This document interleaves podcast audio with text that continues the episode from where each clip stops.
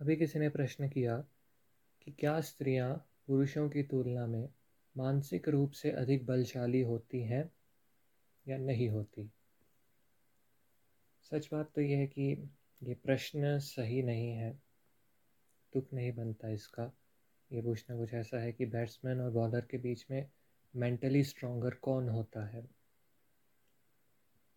हालाँकि ये उतना कोहेरेंट क्वेश्चन नहीं है, परंतु बहुत ज़्यादा कंटेम्प्रेरी है। इस प्रश्न का उत्तर देने की हर कोई इन्फ्लुएंसर प्रयास कर ही रहा है अपनी अपनी तरफ़ से।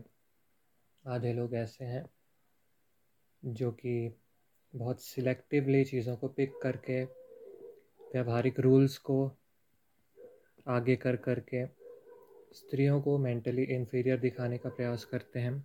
और फिर दूसरा समुदाय ऐसा है जो कि स्त्रियों के मानसिक बल की बात तो करता है, पर मानसिक बल की फिर वो महिमा गाते गाते शास्त्रीय रूप से इनएक्यूरेट हुए बिना नहीं रहता। तो इसीलिए इसका जवाब देना मैं आवश्यक समझता हूँ। आज के दिन हम बात करेंगे इस प्रश्न से जुड़े मनोवैज्ञानिक और व्यवहारिक पहलुओं की। एक एक शास्त्र को तो नहीं उठाएँगे परंतु ऐसी चीज़ें जिनको यदि हम समझ लें तो फिर हमारी जो प्रैक्टिकल लेवल पर अप्रोच है, वो सुधर जाए। उसकी बात करेंगे।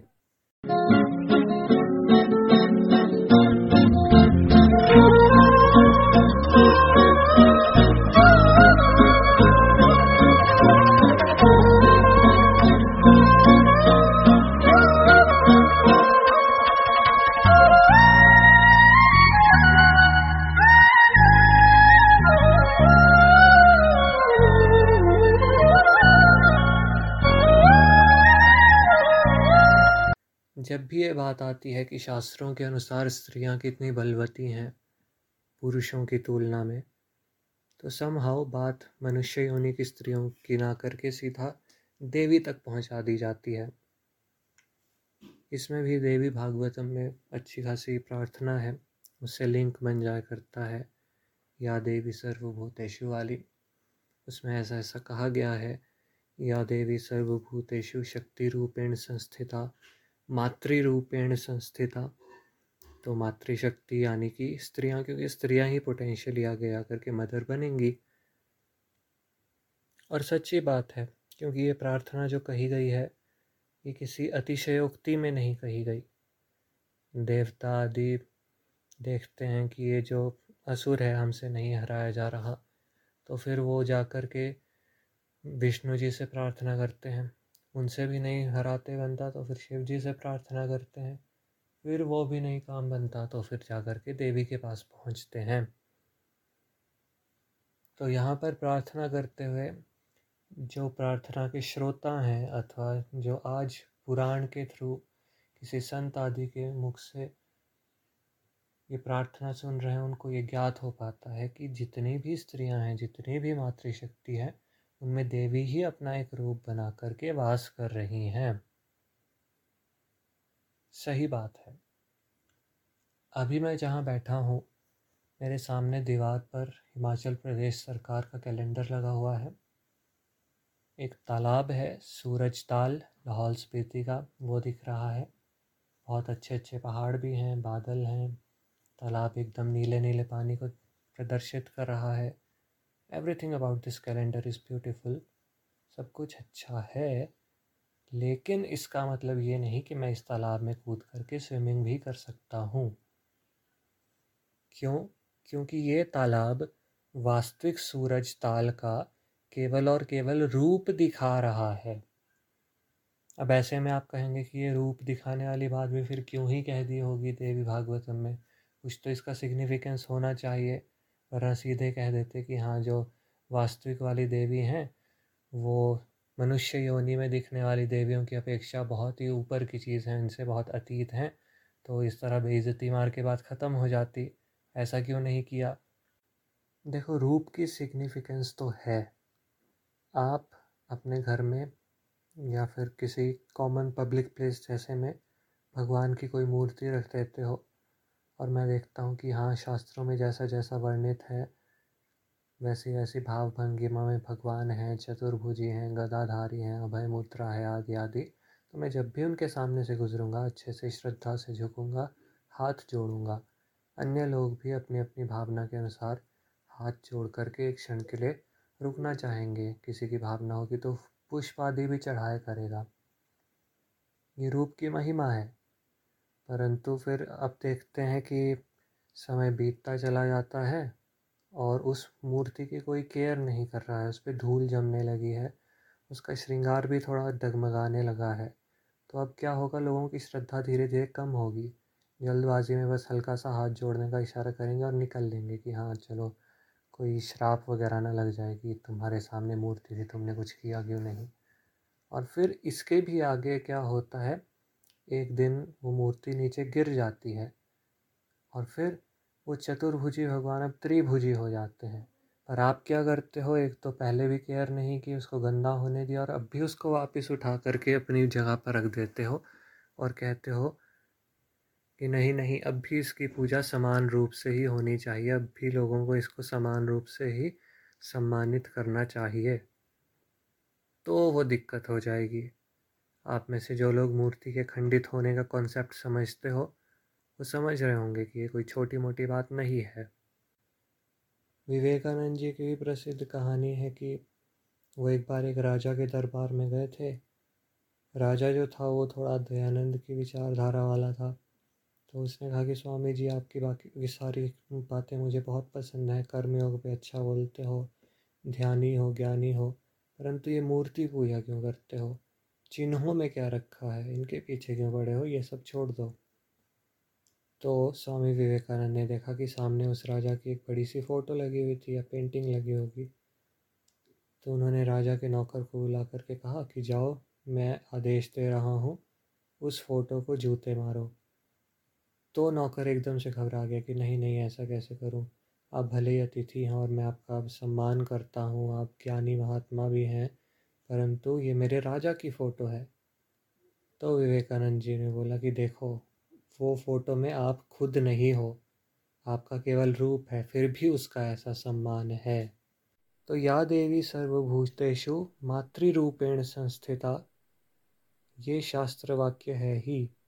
इसमें आप जितना भी तर्क वितर्क कर लो, कितना भी आड़ा तिरछा कर लो तब भी फैक्ट ये रहेगा कि पुरुषों के बारे में बायोलॉजिकल तरीके से ऐसा नहीं कहा गया, पितृरूपेण संस्थिता नहीं कहा गया या पुरुष की किसी और भूमिका के बारे में ऐसा नहीं कहा गया। लेकिन जैसा हमने शुरू में ही समझा, मामला थोड़ा कॉम्प्लिकेटेड है। इसी ही प्रार्थना में ऐसी भी बातें कही गई हैं, या देवी सर्वभूतेषु दया रूपेण संस्थिता। या देवी सर्वभूतेषु जाति रूपेण संस्थिता। ऐसी ऐसी और चीज़ें भी हैं, चेतना रूपेण संस्थिता है। तो प्रत्येक मनुष्य के चित्त में यदि वो चित्त का मलिनता को हटा करके तमोगुण को हटा करके दर्शन कर पाए तो ऐसा समझना चाहिए कि वो शक्ति के ही निकट आ रहा है। पुरुषार्थ पालन करते हुए जो जो मनुष्य दया का प्रयोग करते हैं और दया के कारण ही शीलवान भी हुआ करते हैं। वो भी शक्ति को अपने ऊपर धारण करके सामाजिक स्तर पर शक्ति के एक रूप को प्रस्तुत कर रहे हैं। और सबसे बड़ी बात, जाति रूपेण संस्थिता।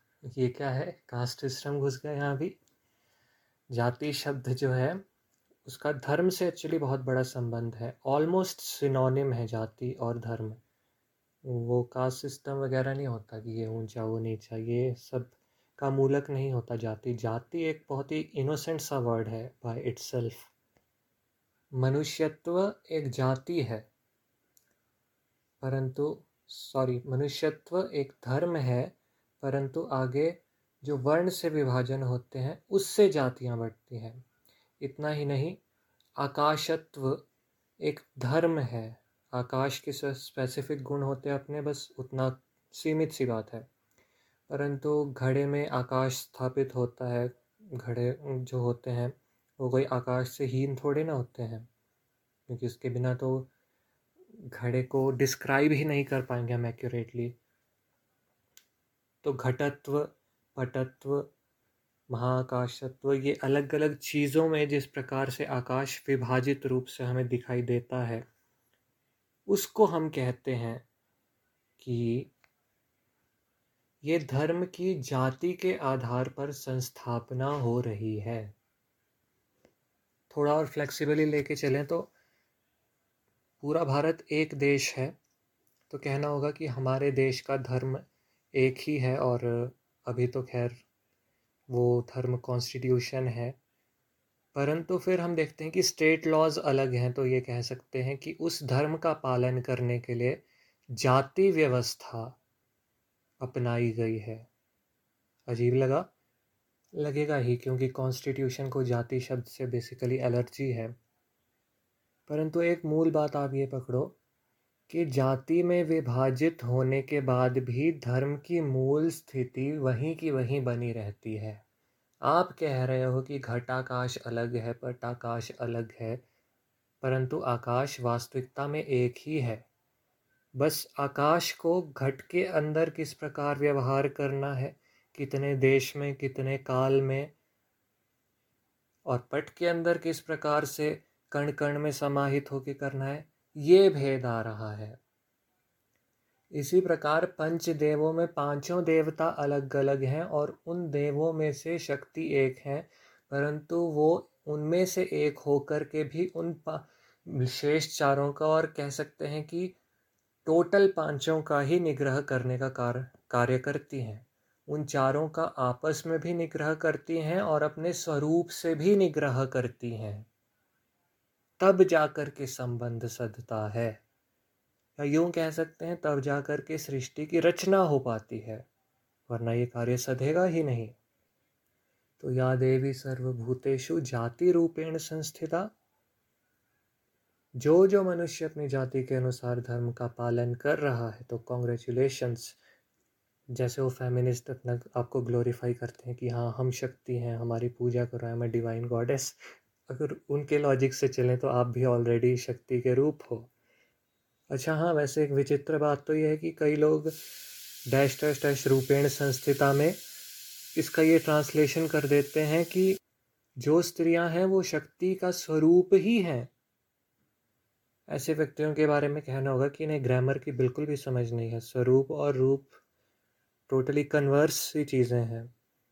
जो एक्चुअल में लाहौल स्पीति में सूरज ताल है, वहाँ पर मैं जाऊँ तो जो मुझे दिखेगा वो स्वरूप होगा और जो मुझे सामने फ़ोटो में दिख रहा है वो रूप है। ये बेसिक सा डिफरेंस है। एक दृष्टि से कहा जा सकता है कि स्त्री होना और फिर पुरुषत्व ये भी अलग अलग दो जातियाँ हैं मनुष्यत्व के बीच में। तो इसमें भी यही कहना होगा कि स्त्रियाँ जो हैं वो मनुष्यत्व की, मनुष्य योनि की बायोलॉजिकल कोर हैं। स्त्रियाँ अपना अस्तित्व बनाते हुए भी अपने और पुरुष इन दोनों जातियों के अस्तित्व को निग्रह करके रखती हैं। इसी प्रकार घर में भी हम देखते हैं कि मान लो कोई जॉइंट फैमिली है तो वहाँ पर बहुत ही अनेक प्रकार के लोग होंगे और फिर दो साल के बच्चे से लेकर के अस्सी साल के बूढ़े भी, उनकी विचारधाराओं में भी बहुत भेद होगा। ऐसे घरों में साफ़ बात दिखती है कि स्त्रियाँ ही होती हैं, जो कि उस छोटे से बच्चे से लेकर के बूढ़े दादाजी तक सबका निग्रह करती रहती हैं और वो भी तब जब उन्होंने अपना स्वरूप परिवार में स्थापित करके रखा होता है। और बायोलॉजिकली देखा जाए तो वो जो बेटा है, दो साल वाला, वो भी उस स्त्री का बालक है। तो यानी स्त्री उस तरीके से अपने बालक में स्थापित है या या फिर यूँ कह सकते हैं कि वो बालक कुछ अंशों में उस स्त्री का रूप है। और फिर वो जो दादाजी हैं और जो अन्य पुरुष हैं, अन्य स्त्रियाँ हैं, वो भी किन्हीं स्त्रियों से ही जन्मी हैं। तो अब फिर से एक बात की ओर ध्यान खींचूँगा। नार्सिसिस्टिक बिल्कुल मत होना फेमिनिज्म के चक्कर में। यहाँ पर पूरी की पूरी स्त्री जाति की बात हो रही है। केवल और केवल उस एक माँ की बात नहीं हो रही है। जैसे देखो किसी मोहल्ले में कोई क्षत्रिय युवा हो और पराक्रमी हो, उसको वेपन्स एक्सेट्रा यूज़ करना आता हो, बहुत बहादुर हो और फिर वो कहे कि हाँ मुझे इस बात पर गर्व है कि मैं महाराणा प्रताप का वंशज हूँ, शिवाजी महाराज का वंशज हूँ, इसलिए ऐसे ऐसे करता हूँ। तो हाँ अच्छी बात है। परंतु यदि उसमें धीरे धीरे ऐसा दम्भ होने लग जाए कि वो बस मैं ही मैं करने लग जाए शिवाजी महाराज महाराणा महाराणा प्रताप जी को भी भूल जाए तो फिर कैसा होगा? उसको इस बात का स्मरण ही नहीं रहा कि लोग उसके आगे जो सर झुका रहे हैं, बाह्य दृष्टिकोण से तो वो इसीलिए है क्योंकि उसने बहुत अच्छे अच्छे काम किए हैं, जैसे कि क्षत्रिय को करने चाहिए थे। परंतु अंदर का दृष्टिकोण लोगों का यही होता है कि वाह, हमारा कितना सौभाग्य है कि हम आज के ज़माने में भी ऐसे ऐसे क्षत्रियों को देख पा रहे हैं और इनके कारण हम कहीं ना कहीं महाराणा प्रताप आदि के तेज का अनुमान कर पा रहे हैं। अच्छा विपरीत क्रम से देखो, जाति का कार्ड अनफेयर एडवांटेज के लिए भी खेला जाता है। कई क्षत्रिय बालक चालीस चालीस किलो के होते हैं। आरंभ है प्रचंड म्यूज़िक लगा करके इंस्टाग्राम पे मस्त पोस्ट बनाया करते हैं।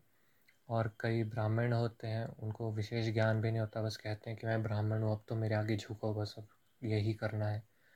ऐसे लोगों का उपहास उड़ जाया करता है, ये अच्छी बात है।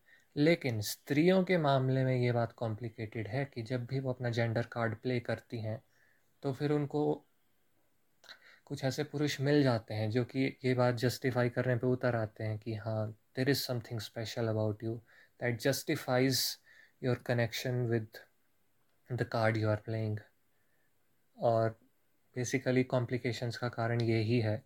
इसी ने बहुत ज़्यादा डाइल्यूट किया है हमारी अप्रोच को। क्योंकि फिर जो लोग रैशनली देखना भी चाहते हैं, वो इन लोगों के प्रति द्वेष करके या फिर स्वयं स्त्रियों के प्रति राग करके कुछ ना कुछ गलत कह बैठते हैं। दूसरी सबसे कॉमन बात जो कह दी जाती है वो ये कि स्त्रियाँ जो हैं, वो प्रकृति हैं। यानी कि सबसे सर्वश्रेष्ठ परम और कृति यानी क्रिएशन तो स्त्रियाँ जो हैं वो बेस्ट क्रिएशन है ईश्वर की। हम्म, शाब्दिक रूप से बात सत्य है। और शाब्दिक अर्थ को ही आगे एक्सपेंड करेंगे तो भी सत्य ही रहेगी वैसे। पर सबसे पहले इस बात को समझो। आध्यात्मिक स्तर पर पुरुष और प्रकृति जो शब्द हैं। और इसमें जो पुरुष शब्द है, वो मेल नहीं है, इसका अर्थ होता है चेतना प्रधान आत्मा। जब आत्मा और चेतना इन दो शब्दों को मिला कर के हम विचार करते हैं कि हाँ अब आत्मा ज्ञान ग्रहण कर रही है, अब आत्मा में ये ज्ञान के बीज उत्पन्न हो रहे हैं। इस प्रकार के व्यवहार की जब बात की जाती है तो कहा जाता है कि पुरुष ये सब कर रहा है। परंतु वास्तविकता में जो पुरुष है, वो कुछ करता नहीं है। पुरुष जो है, वो केवल और केवल प्रकृति के समीप आकर के, प्रकृति के सन्निकट होकर के तादात्म्यपन्न होने का छलावा देता है और उसी से इस संसार के माया चक्र, इंद्रजाल की रचना होती है, जो कि हमको भवसागर में फंसाए रखती है। पर व्यवहारिक स्तर पे पुरुष और प्रकृति सच में पुरुषों और स्त्रियों से एसोसिएट किए जाते हैं और इसका एक कारण है। स्त्रियाँ जो हैं, वो सच में प्रकृति की कॉन्टीन्यूटी को रिप्रेजेंट करती हैं। जहाँ पुरुष का ये गुण है कि वो अपनी निजी चेतना को रिप्रेजेंट करता है, वो कोई व्यवहार नहीं कर रहा होता, वहीं प्रकृति का ये गुण है कि प्रकृति सर्वव्यापी है। जहाँ जहाँ व्यवहार सध रहे हैं वहाँ वहाँ प्रकृति है और वो प्रकृति एक ही है। ऐसा क्यों? क्योंकि जो भी व्यवहार हो रहे हैं, वो अन्य व्यवहारों को इम्पैक्ट कर ही रहे हैं। बटरफ्लाई इफ़ेक्ट के बारे में आपने सुना होगा। मुझे नहीं पता बात सच है या नहीं, पर एक मूवी भी थी नवाजुद्दीन सिद्दीकी की, उसमें बटरफ्लाई इफ़ेक्ट के बारे में ये तक कह दिया गया था कि इसका मतलब ये होता है कि अगर कोई बटरफ्लाई यहाँ पर अपने पंख फड़फड़ाए तो उसकी हवा जो जनरेट होगी, वो अन्य हवा के स्रोतों को आंदोलित करते करते आगे जा कर के जापान में सुनामी भी क्रिएट कर सकती है। पता नहीं ऐसा होता है या किस सेंस में कहा गया है, परंतु ये बात तो है कि एक चीज़ दूसरी चीज़ को इम्पैक्ट करती है और तीसरी चीज़, दूसरी चीज़ तीसरी को, तीसरी चौथी को करती है। प्रकृति में ऐसा ही होता है, इसलिए प्रकृति में एकत्व है, एकत्व। प्रकृति यदि आगे यद्यपि आगे जाकर के सत्व रजस तमस इस प्रकार से मुख्यतः विभाजित हो जाती है और सत्व रजस तमस में भी अनेकों पदार्थ हमको दिखाई देते हैं, परंतु उसका स्वयं का वन सिंगल कॉन्टिन्यूम एग्जिस्ट करता है। और जब हम देखते हैं पुरुषों को और स्त्रियों को तो हम यही बात पाते हैं स्त्रियाँ जो हैं, वो इस संसार के कॉन्टिन्यूम को रिप्रेजेंट करती हैं। बहुत सारे लॉजिक्स दे, दिए जा सकते हैं और हर एक लॉजिक में यही साबित होगा कि हाँ पुरुष नहीं, इस वाले लॉजिक में भी स्त्रियाँ ही कॉन्टिन्यूम को रिप्रेजेंट करती दिख रही हैं। जैसे कि इंट्यूशन स्त्रियों में इन जनरल ज़्यादा होता है। चंद्रमा कहाँ पर है? कितने निकट है पृथ्वी के? कितने दूर है? इसका प्रभाव स्त्रियों पर अधिक पड़ता है। इमोशनल अधिक स्त्रियाँ होती हैं। समझ नहीं आया तो बेसिकली बाहर जो हुआ, उसका इफ़ेक्ट स्त्रियाँ ज़्यादा कंडक्ट कर रही हैं। परंतु इसका मतलब ये नहीं कि इमोशनल होना कोई स्त्रियों का भूषण है। स्त्रियों का भूषण है इमोशंस को कॉम्प्लेक्स लेवल पर एनालाइज कर पाना। इस बारे में अगले हफ़्ते या फिर दो तीन हफ़्ते बाद भी एक पॉडकास्ट आएगा, उसमें चर्चा करेंगे। पर अभी के लिए बेसिक ये पकड़ो कि जैसे लड़कों को baby pink light pink magenta ये सब में ज़्यादा फ़र्क नहीं पता लगता, पर स्त्रियों को पता लगता है। उसी तरह स्त्रियों में भेद बस ये होता है कि इमोशंस को आइसोलेट करके अलग अलग रूप से देख सकती हैं और इमोशंस का निग्रह कर सकती हैं। ये जो आजकल की स्त्रियाँ हाइपर इमोशनल होती हैं और फिर उनके बॉयफ्रेंड कहती हैं और ये तो बहुत फेमिनिन बात हो गई। एग्जैक्टली exactly ऐसा नहीं है। स्त्रियाँ जो है अनकंट्रोलेबल इमोशनल नहीं होती। हाँ पुरुषों से अधिक होती ही हैं, पर वो इस कारण होते हैं क्योंकि वो आइसोलेटेड फॉर्म में रिकॉग्नाइज कर पा रही हैं। पुरुष रिकॉग्नाइज ही नहीं कर पा रहे हैं तो उनको लगता है कि हाँ ये तो पहले भी हो चुका है, इसमें ज़्यादा इमोशन को कंडक्ट करने की, स्टिमुलस को कंडक्ट करने की क्या बात है? तो basically this is another strength of the women लेकिन फिर से इसमें भी यही बात कहनी होगी कि आजकल जिस प्रकार से आप स्त्रियों को आगे करना चाह रहे हो, स्त्रियों का जो रूप है, स्त्रियों का जो शील है, उसमें ये कॉन्टिन्यूम वाला गुण कहाँ रह रहा है? जैसे देखो अभी मैंने माइक यूज़ किया हुआ है, पर मेरे आसपास एक्चुअली में शोर भी है। ऑलरेडी काफ़ी ज़्यादा शोर है, पर लेट से अगर दस पंद्रह वैरायटी की अलग अलग आवाज़ें आने लग जाएँ तो भले ही मुझे पता हो कि मेरा माइक अब भी मेरी आवाज़ को रिकॉर्ड कर रहा है, पर तब भी मैं बोलना बंद कर दूँगा। क्यों? क्योंकि मुझसे बोला ही नहीं जाएगा। There is too much noise उसी प्रकार, आप किसी मनुष्य को दिन में दस घंटे हेडफोन सुनने का अभ्यस्त कर दें। आधे टाइम बहुत हाई नॉइज़ पर म्यूज़िक सुन रहा है, बाकी टाइम वेब सीरीज़ देखे जा रहा है। उसमें ड्रामेटिक म्यूज़िक हो जाती है जब ड्रामा होता है। जब इमोशनल होता, होना होता है, रोना होता है तो फिर वही साइड से कुछ ना कुछ म्यूज़िक बजने लगती है। तो फिर बाकी के जो चौदह घंटे बचे हैं, उसमें यदि उसके आसपास कोई सैड घटना हो रही होगी, बहुत ओपनली सैड नहीं, हल्की सी सैड तो फिर वो उसको कैसे कंडक्ट कर पाएगा? Because there is no background music and there is no exaggeration either and there is no flashback of the context. और ये तो बात मैंने की खाली म्यूज़िक की।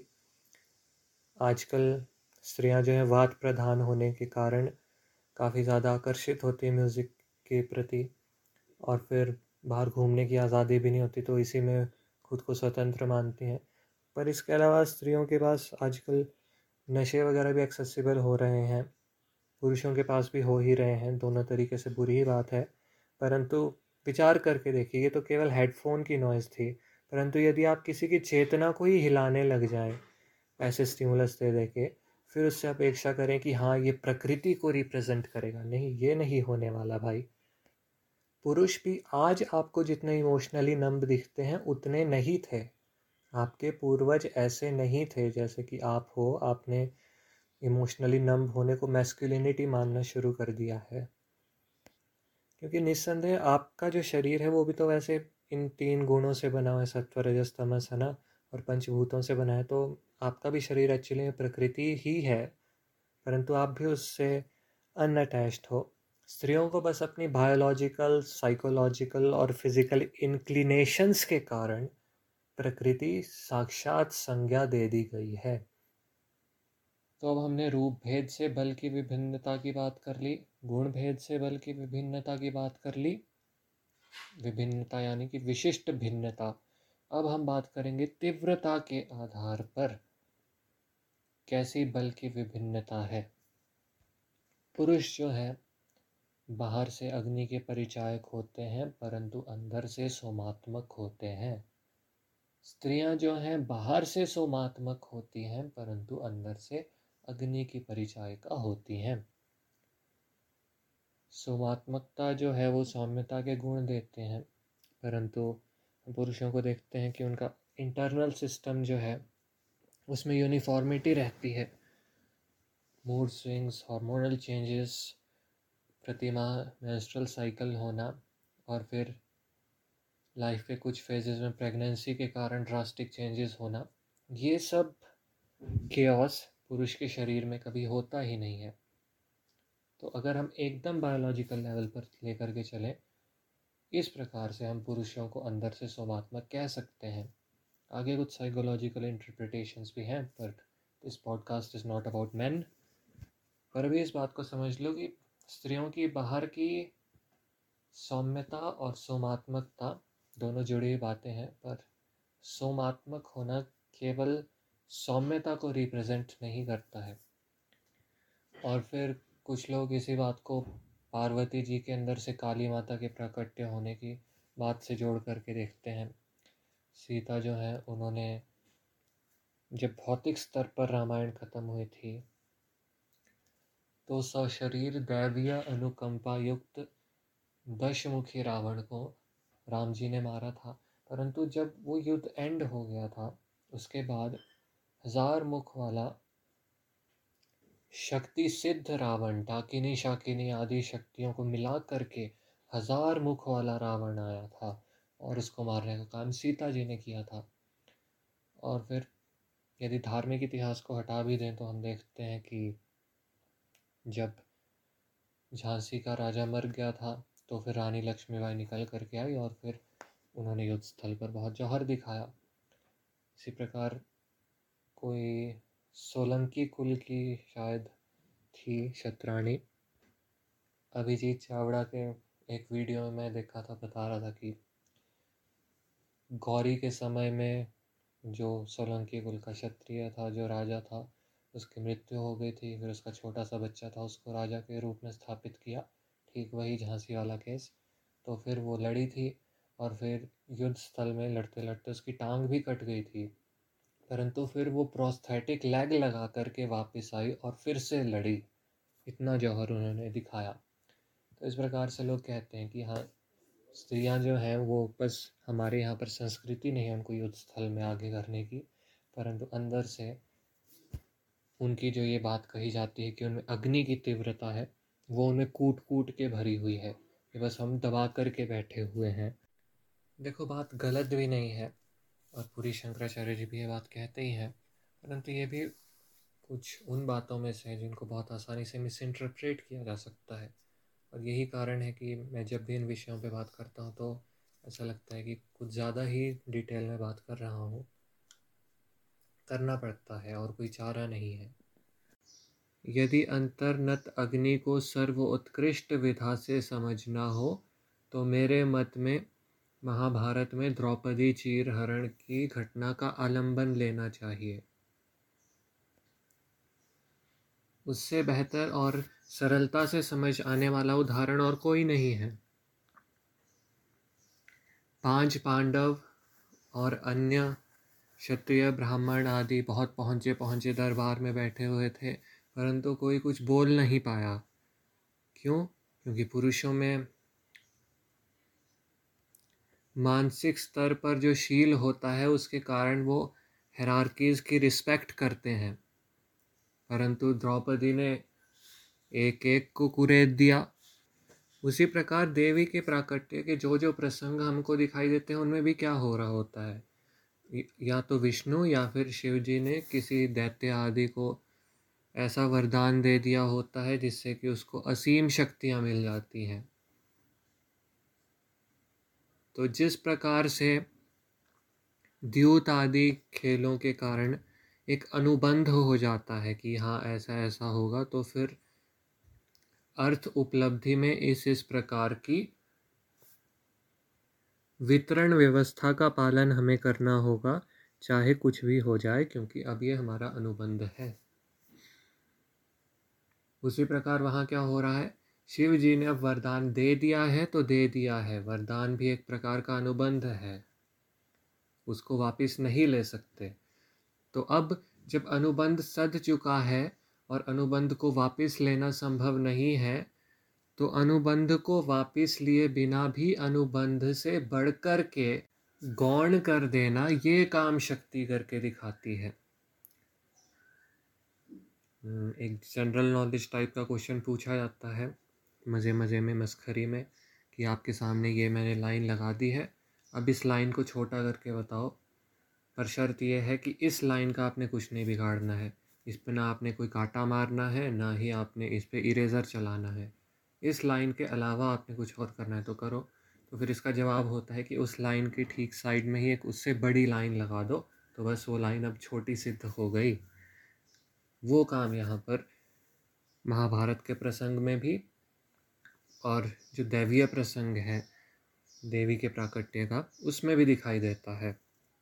परंतु अब मैं आपसे पूछता हूँ कि क्या आज के समय में संभव है कि द्रौपदी जैसी स्थिति में कोई स्त्री यदि फंस जाए तो फिर वो वो कर पाए जो द्रौपदी ने किया था? उस प्रकार से उलाहना दे पाए, उस प्रकार से अपने अग्नि के क्रोध को बाहर आने दे? नहीं कर सकती, क्योंकि इससे उल्टा और अधिक दुष्प्रभाव होंगे। जैसा कि मैं कई बार कहता ही हूँ कि कलयुग में संसार जो है उल्टा पीपल का वृक्ष बना हुआ है। यहाँ पर यदि आप किसी व्यक्ति को कुछ करता हुआ देखें तो फिर समझ जाएँ कि उसकी जाति का धर्म इससे ठीक उलट होता होगा। आज स्त्रियाँ क्या करती दिखती हैं ऐसी सिचुएशन में? कूटनीति का प्रयोग करती हैं। भारतीय न्याय व्यवस्था ने उनको एम्पावर कर ही रखा है कि वो किसी पर भी चलते फिरते हरासमेंट का केस लगा सकती है। और आज हमारे देश में एक अच्छा खासा एक्सटॉर्शन का बिज़नेस भी बना हुआ है। परंतु दिखती सी बात ये सामने आती है कि जो स्त्रियाँ ऐसा कर रही होती हैं, वो स्वयं ही अपने जाति प्रदत्त गुणों से वंचित होती चली जाती हैं। गुण भी नहीं, सदगुणों से। जाति प्रदत्त दुर्गुण फिर भी बच जाएँ। परंतु जाति प्रदत्त सतगुण जो हैं, उनका क्षय हुए बिना नहीं रहता। परंतु कलयुग में विडंबना ऐसी है कि कोई स्त्री द्रौपदी के समान यदि अपनी अग्नि को सही में बाहर आने दे बिना कूटनीति के तो उसके पास जो कुछ बचा खुचा है, वो भी उससे छीन लिया जाएगा। गिद्धों की तरह समाज उससे छीन लेगा। सत्य का पक्षधर होने पर किसी भी जाति का धर्म निभाना आज लगभग असंभव सा प्रतीत होता है। सॉल्यूशन की बात किसी और दिन करेंगे। पर द्रौपदी की अभी बात उठी गई है तो और चीज़ें भी देखें। द्रौपदी जो है वो अपने महल में रोज़ हज़ारों लोगों को भोजन कराती थी और सबको कराने के बाद अंत में भोजन करती थी। द्रौपदी जी के महल में जितने जितने सेवक सेविका आदि थे एक एक का नाम उन्हें पता था। एक एक से रोज़ वो मिलती थी। इतना हाई लेवल का मैनेजमेंट स्किल या एंटरप्रेन्योरियल स्किल आप कह सकते हैं। सोशल मैनेजमेंट पर्सनल मैनेजमेंट कह सकते हैं। इंटरेस्टिंगली सीता जी के जीवन में भी ऐसा ही दिखाई पड़ता है। और ऐसा है कि जो स्त्रियाँ अपने फेमिनाइन गुणों से जुड़ी होती हैं, वो भोजन आदि कलाओं में भी अधिक कुशल होती ही हैं, क्योंकि ये तो उनका फिर जाति प्रदत्त कौशल्य है। जैसे कि यहाँ हिमाचल में रामायण के बारे में एक बात प्रचलित है लोक ज्ञान के माध्यम से कि जब सूर्यनखा ने रावण को शुरू में कन्विंस करना चाहा, तब भी रावण कन्विंस नहीं हुआ था। उसने बोला कि हाँ चलो, नाक काट दी तुम्हारी, वो तो काटी लेकिन तुम्हारी खुद की हरकतें भी तो कुछ ऐसी ही थी। पर फिर उसके बाद क्या हुआ? सूर्यनखा ने एक कौआ भिजवाया राम जी, सीता जी जहाँ भोजन कर रहे थे, उनके भोजन का कुछ अंश वो अपने मुँह में बंद करके वापस लंका आया और फिर वो अंश उसने रावण के सामने गिराया और फिर सूर्पनखा ने बड़ी मुश्किल से कन्विंस किया कि हाँ ये जो झूठा अंश पड़ा हुआ है, इसको आप खा लो खा लो प्लीज़ एक बार चख के ट्राई करके देखो, उसके बाद मुँह धो लेना पसंद ना है तो। रावण ने वो खाया, वो झूठा अंश जो कि इतने किलोमीटर दूर से हवा को झेलता हुआ, पता नहीं, शुष्क होता हुआ वहाँ पर पहुँचा होगा। परंतु वो खा कर के भी रावण जो है, अति आनंदित हो गया। तब जा कर के उसने बोला कि नहीं, ऐसी स्त्री तो मुझे चाहिए, मुझे इससे विवाह करना है। जगन्नाथ मंदिर आदि जो जो लोग गए होंगे उन्हें पता होगा कि हाँ मन का सीधा सीधा प्रभाव पड़ता है भोजन पर। शुद्धता, सात्विकता आदि का और जिन्होंने माँ के हाथ की रोटी खाई है वो वात्सल्य का प्रभाव भी जानते ही हैं। परंतु आज क्लेशकारी डेली सोप देखते हुए कुकर में खाने को बंद करके चले जाने वाली स्त्रियों से ये अपेक्षा करना थोड़ा मुश्किल है। परंतु इसके लिए भी हम उन्हें ब्लेम नहीं कर सकते, क्योंकि समाज ऐसा है और तो और यदि कोई भाव खाने में पड़ता भी है तो वो स्ट्रेस का पड़ता है, दुख का पड़ता है। और मेरे पति मेरे विरोध में कुछ ऐसा तो नहीं कर रहे, हमें सामंजस्य नहीं बैठ रहा ये सब भाव आते रहते हैं। क्योंकि ओवरऑल ही घर का माहौल ऐसा है और ऊपर से अतिथियों को हज़ारों लोगों को खाना खिलाने की की व्यवस्था की कल्पना नहीं की जा सकती। यदि कोई धनाढ़ स्त्री भी हो, तब भी वो ऐसा नहीं करना चाहती। क्योंकि आज प्रत्येक व्यक्ति का मन संकुचित होकर बैठा हुआ है। कोई भरोसा नहीं है कि यदि हम, हमारा धन हमसे चला जाए तो फिर कल को हमें कोई बचाने आएगा या नहीं आएगा। क्योंकि धर्म राज्य नहीं है, कोई किसी का कुछ नहीं करता। अश्वत्थामा ने द्रौपदी के पाँच पुत्र मार दिए, उनका गला काट दिया और फिर अश्वत्थामा को पकड़ करके द्रौपदी के आगे लाए तो द्रौपदी ने उसको क्षमा कर दिया। कहा कि यदि हमने भी इसको वैसे मार दिया, जैसे कि इसने मेरे पाँच पुत्रों को मारा है तो फिर मैं माँ होकर के ये जानती हूँ कि क्या पीड़ा होती है। इसकी माँ को भी वो पीड़ा ना हो इस दृष्टि से मैं इसको क्षमा करना चाहती हूँ। ये भी बोलो, आज के समय में कहाँ पॉसिबल है? ऐसे अश्वत्थामा जैसे व्यक्ति को आप छोड़ देंगे तो आपको पता है कि आपके ही सर पर तलवार लटकी रहेगी। भविष्य में वो वो पुनः वापस आएगा आपके पास और कुछ ना कुछ षड्यंत्र करके आपका नुकसान करने का प्रयास करेगा। आठ जूते पॉलिश करने पर मुझे एक पाव मिलता था। थाली से ज़्यादा नीचे गिराकर खाने वालों के बीच मिट्टी में गिरे पाव के लिए तुम इतना तड़प रही हो तो तुम्हारी मजबूरी मैं समझता हूँ। स्वार्थ के पीछे भागने वाली ये दुनिया किसी के लिए भी नहीं रुकती। हमें खुद रोकना पड़ता है। इन लोगों के बारे में मत सोचो। कोई तुमसे ज़्यादा ताकतवर नहीं। इस दुनिया में सबसे बड़ा योद्धा माँ होती है। आज के समय में अर्थ उपार्जन को ही बल माना जाता है। इसी दृष्टि से डाइवोर्स के बाद जो एलिमोनी मिलती है, उसके लॉज बदले गए हैं। लड़कियाँ इनहेरिट कर सकती हैं प्रॉपर्टी को, ये सब लॉज बदले गए हैं।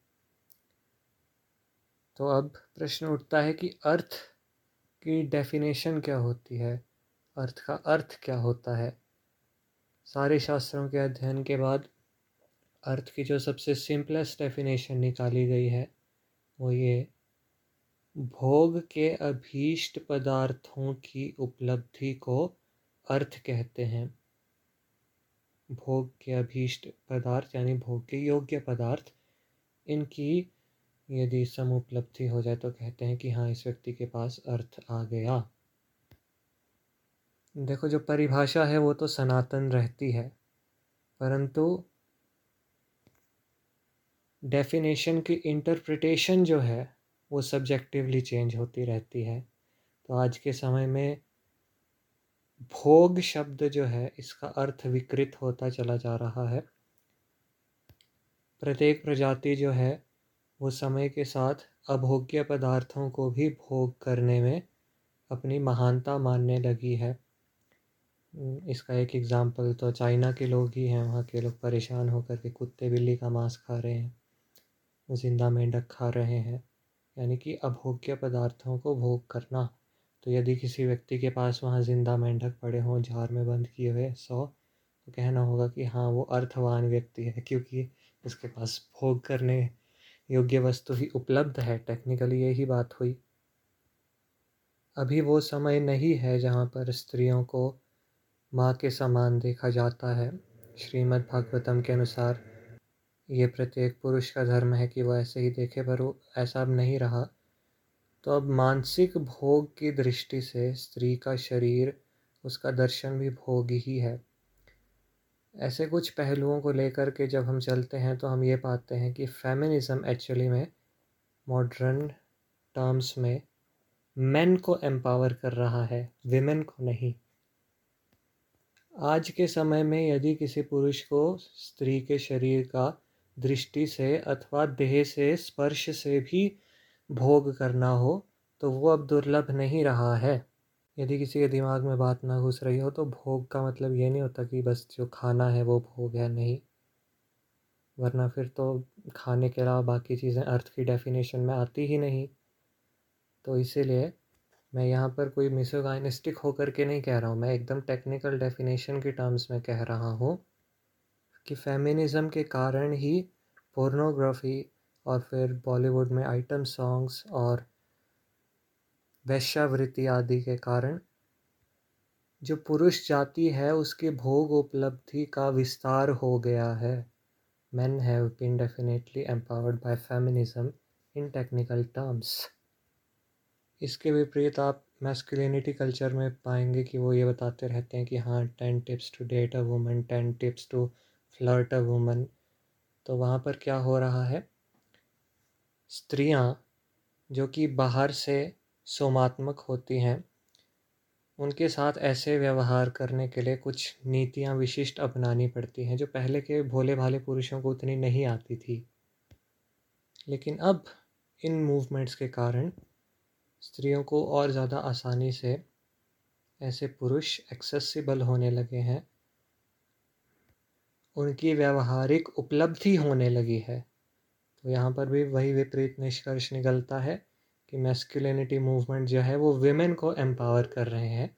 केवल और केवल अर्थ प्राप्ति की दृष्टि से यदि हम अर्थ प्राप्ति की दृष्टि में शास्त्र सम्मत के साथ साथ अशास्त्रीय भोगों को भी, विकृत भोग प्रवृत्तियों को भी स्थान दें तो और विकृत भोग प्रवृत्तियों को स्थान दिया ही गया है।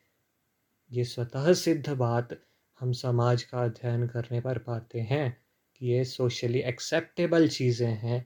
ये कोई मनोविकार में पुरुष जाति पर या स्त्री जाति पर थोप नहीं रहा हूँ। मैं समझ सकता हूँ कि अब भी ये बात आपको पूरी तरह से शायद नहीं समझ आई होगी, पर आप धीरे धीरे इस बात को मन में रख करके जब समाज को ऑब्ज़र्व करेंगे तो और अच्छे से समझ आती ही चली जाएगी। कहने को अब भी बहुत सारी बातें शेष हैं, परंतु अभी तक जो कहा गया है उसको ही यदि हम सही से सीमा में रह कर के लपेट पाएँ तो वो काफ़ी उपयोगी होगा। उसी के आधार पर आप जीवन के लिए अपना दृष्टिकोण भी बना पाएँगे, ऐसी मैं आशा करता हूँ। देखो, शक्ति एक ही है, परंतु वो ही शक्ति आगे जा कर के light energy kinetic energy heat energy में विभाजित हो जाती है। इसी प्रकार से सॉलिड लिक्विड गैस इस तरह की स्टेट्स लेती है। ये तो सिंपल एक गुण के आधार पर हमने डिवीज़न माना, लेकिन फिर ये डिवीज़न्स आपस में कॉन्फ्लुएंशियल हो करके और कॉम्बिनेशंस बनाते हैं तो वहाँ पर और ज़्यादा कॉम्प्लेक्स डिवीज़न्स क्रिएट हो जाते हैं, जैसे कि हीट एनर्जी से युक्त लिक्विड हीट एनर्जी से युक्त गैस इससे भी ज़्यादा कॉम्प्लेक्सिटी एक्वायर करने पे हमारे पास भिन्न भिन्न योनियाँ आ जाती हैं। और फिर योनियों में भी जो सबसे ऊँची, सबसे ज़्यादा पृथ्वी में प्रभुता रखने वाली योनि है, वो है मनुष्य योनि। और उसमें सबसे कॉम्प्लेक्स डिवीज़न जो कि एक बेसिक रियल डिवीज़न है और तो और वर्णों के समान बाहरी दृष्टि से अव्यक्त भी नहीं है। वो है दो जेंडर्स का, दो लिंगों का डिवीज़न और इस संसार में शक्ति से कुछ शेष नहीं है, अतः ये दो डिवीज़न्स भी भले ही बहुत ज़्यादा हाइयर बहुत ज़्यादा कॉम्प्लेक्स लेवल के डिविजन्स हैं, परंतु ये भी उससे शेष नहीं हैं। इनमें भी शक्ति ही अधिष्ठित हैं, परंतु विभिन्न प्रकारों से, क्योंकि यदि विभिन्न प्रकार ना हो तो फिर विभाजन की प्राप्ति ना हो, विभाजन की प्राप्ति ना हो तो कार्यकारिता का संपादन सरलता से ना हो। बायोलॉजिकल लेवल पर, यदि ये डिवीज़न ना हो तो फिर केवल और केवल कुछ ऋषि मुनियों को ही अधिकार रहेगा कि वो योग बल से अपनी संतान उत्पत्ति करते रहें। और बस बेटे ही बेटे पैदा होंगे ऑब्वियसली तब भी वो इसलिए क्योंकि शक्ति ने कभी भी स्त्री का कॉन्सेप्ट व्यक्त ही नहीं किया होगा ऐसे संसार में। पर रिप्रोडक्शन का एग्जांपल हटाओ, कोई भी आप काम लो जो कि आपको लगता हो कि वो पुरुष की प्रधानता से ही हो रहा है।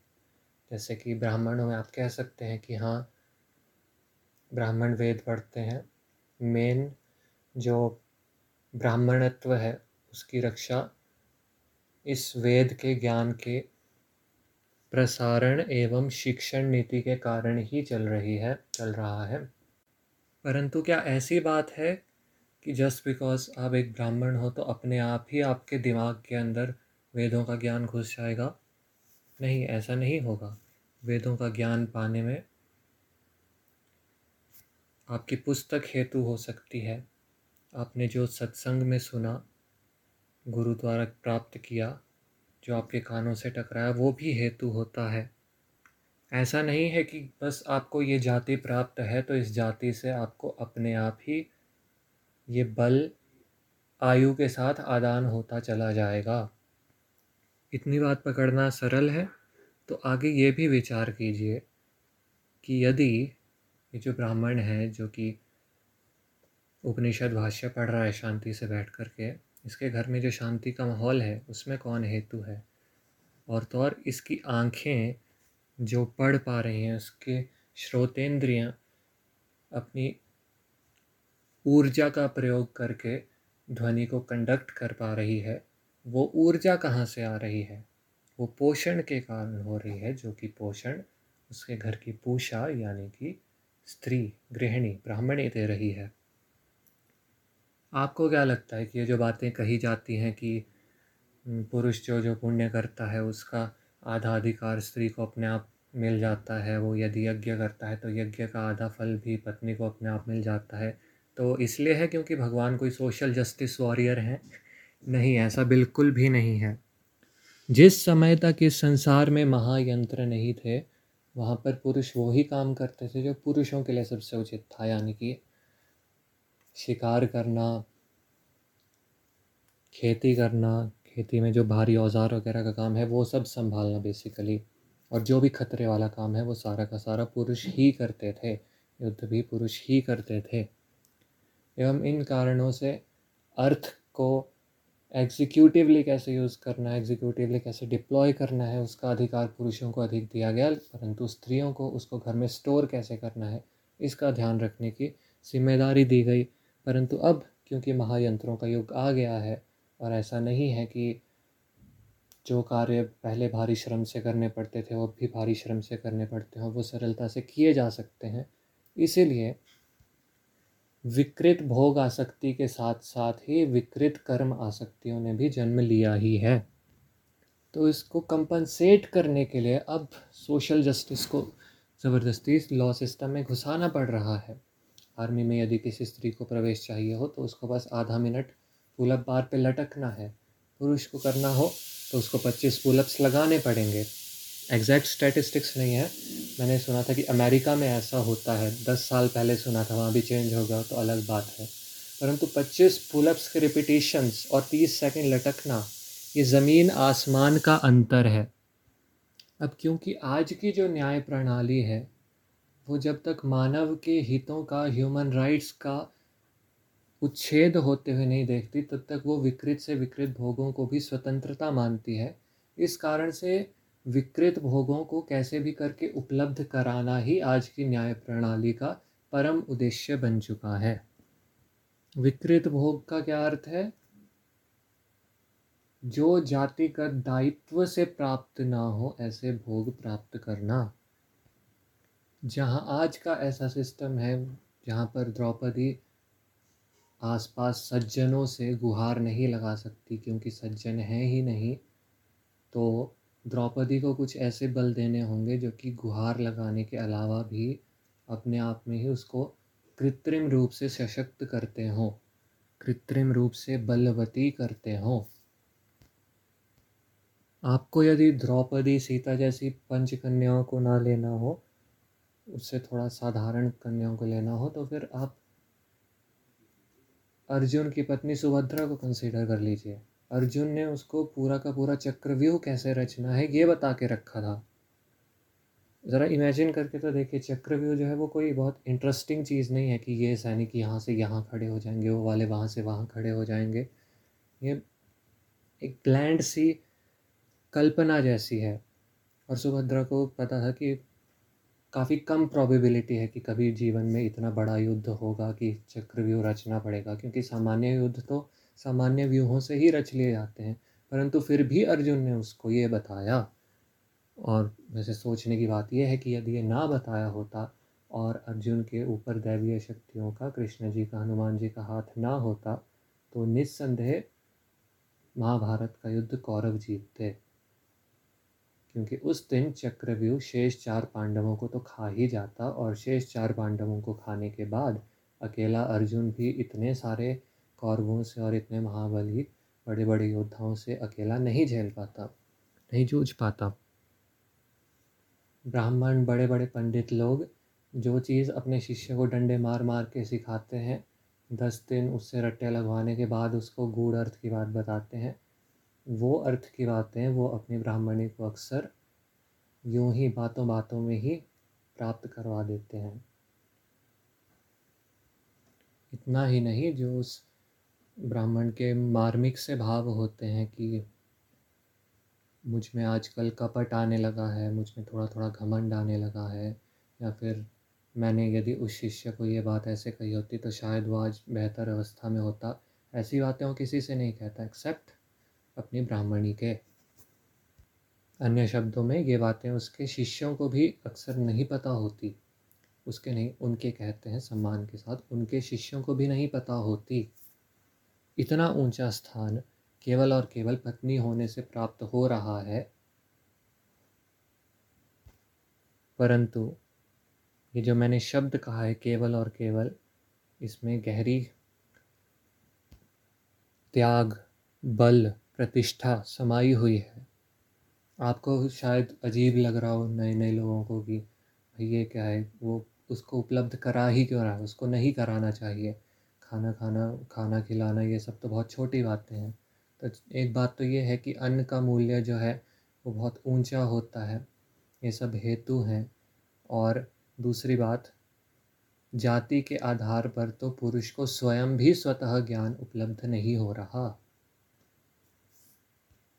क्योंकि स्त्रियाँ बाहर से सोमात्मक हैं, इसलिए ऐसा प्रेफर किया जाता है कि बाहर के स्रोतों में वो धक्के ना खाएँ।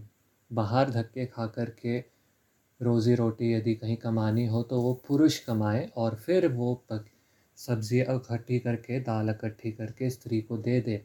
और फिर पुरुष ने जो बाहर से उपलब्ध किया, वो उस चीज़ को स्त्री को उपलब्ध करवा दे ये ही वो विधा है जो ब्राह्मण और ब्राह्मणी के संबंध में परिलक्षित हो रही है।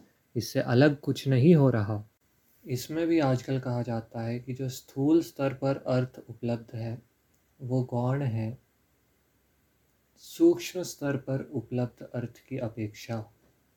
जिस व्यक्ति का अधिकार सूक्ष्म अर्थ पर है, वो ही सब पर राज करता है। फेमिनिस्ट तक ये ही चाहते हैं कि जो स्थूल कार्य हैं वो सारे ऑक्यूपेशंस पुरुष पकड़े रखे हैं, लेकिन जहाँ भी थोड़ी सूक्ष्मता आती है, वो वो अब हमको भी प्रोवाइड करवाए जाएँ। यदि विचार किया जाए तो भावनाओं में सूक्ष्म स्तर पर किसकी अधिक प्रकट है? बाज़ार से सब्ज़ी लाना, दूध लाना और फिर उस दूध से आगे दही, घी, लस्सी, ये सब अनेक प्रकार के रूप देना, ये सब स्थूल क्रियाकारिता को रिप्रेजेंट करता है या सूक्ष्म क्रियाकारिता को? और फिर सॉरी फिर से बायोलॉजिकल लेवल पर आते हुए लास्ट में। पुरुष के बीज का स्त्री के बीज तक पहुँचना यथा योग्य वेग, उर्वरता का प्रदान करना, ये स्थूल क्रियाकारिता है और उसकी अपेक्षा प्राप्त करने के बाद उन दो छोटे छोटे से फॉर्मलेस बीजेस को लेकर के पूरा का पूरा एक मानव शरीर क्रिएट करना, ये सूक्ष्म क्रियाकारिता है। आशा करता हूँ कि आज के पॉडकास्ट से आप काफ़ी कुछ सीख समझ पाए होंगे। हमारी स्त्रियाँ, जो जातिगत बल का उद्घोष करने की इच्छुक हैं, वो जातिगत माध्यमों का ही प्रयोग करते हुए हमारे धर्म के लोगों को पूरे विश्व में गौरवान्वित करते हुए ऐसा करेंगी, ऐसा मैं आशा करता हूँ। एवं सुहृद होकर के इच्छा करता हूँ। शुक्र और शोणित, शुक्र जो है, वो क्या है? शुक्ल है। शुक्र क्या है? शुक्ल है। शुक्ल क्या है? चंद्रमा शोणित क्या है? अग्नि है। इसलिए मातृशक्ति देवियों में जो है शौर्य की प्रधानता होती के बोले तुम्हें अबले रविनाथ टैगोर जी ने भारत माता की स्तुति के करते हुए कहा, के बोले तुम्हें अबले स्त्रियों का नाम किसने अबला रख दिया? के बोले तुम्हें अबले देवियों के नाम में पर्यायवाचक में अबला शब्द भी है। के बोले तुम्हें अबले क्यों? पुरुषों में चंद्रमा की प्रधानता होती। है स्वभाव से पुरुष सौम्य होते हैं, क्योंकि शुक्र जो है, श्वेत है, चंद्रमा की प्रधानता से शुक्र की उत्पत्ति होती। शोणित जो है, रज जिसको कहते हैं, वो रक्त अग्नि की प्रधानता से। इसलिए देवियों का नाम है भोली भाली। जब तक भोली, तब तक भोली, नहीं तो फिर भाली, भाला ही बन जाए। क्योंकि उनमें स्वभाव से उग्रता होती अपने मन को संयत रखती हैं। वो अलग बात है। देवियों में शोणित रज की प्रधानता होने के कारण उग्रता होती है। पुरुषों में शुक्र, चंद्र की प्रधानता होने के कारण सौम्यत्व होता है मनोविज्ञान। संपूर्ण वैदिक वाङ्मय का अध्ययन करने से ये बात सामने आती है। कि अध्यात्म दृष्टि से ये जगत वाक और मनोमात्र है। अधिभूत दृष्टि से जगत नाम रूपात्मक है और अधिदैव दृष्टि से जगत अग्नि और सोमात्मक है। शतपथ ब्राह्मण में बहुत सोच समझ करके अंततः ये प्रश्न उठा दिया गया कि इस जगत में है ही क्या? और इसका उत्तर देते हुए ग्रंथ ने कहा यह जगत मात्र अन्न और अन्नादि है। इससे शेष इस संसार में और कुछ नहीं है। अन्न और अन्नादि आदि भोग और भोक्ता। अन्न और अन्नादि का अर्थ लगाने के लिए जब बाकी ग्रंथ पढ़ा जाता है तो बात सामने आती है कि इनका अर्थ है क्रमशः सोम और अग्नि। यानी सोम का ग्रहण अग्नि कर लेती है। इस दृष्टि से यदि विचार किया जाए तो ऐसी भ्रांति हो सकती है कि अग्नि उसको कंज्यूम कर रही है तो उससे अधिक बल वाली होती होगी। परंतु जब निर्भरता की दृष्टि से हम देखते हैं तो ये पाया जाता है कि यदि अग्नि सोम का ग्रहण करके पोषण अपना ले रही है तो अग्नि अपने अस्तित्व को बनाए रखने के लिए सोम पर निर्भर है। तो इसलिए जहाँ भोक्ता भोग्य संबंध का प्रश्न है, वहाँ पर भले ही अग्नि प्रमुख दिखती हो, परंतु निर्भरता की दृष्टि से सोम ऊपर आ जाता है। जीवन में जो जो वस्तु यत यत दृष्टि से प्रकाशित हो रही हो, उसको तत्त दृष्टि से ही देखने का प्रयास करें। ऐसा करने का जब अभ्यास होने लग जाएगा तो आप देखने में चूकेंगे नहीं। इन्हीं बातों के साथ मैं अपनी वाणी को विराम देता हूँ। जय लक्ष्मी नारायण।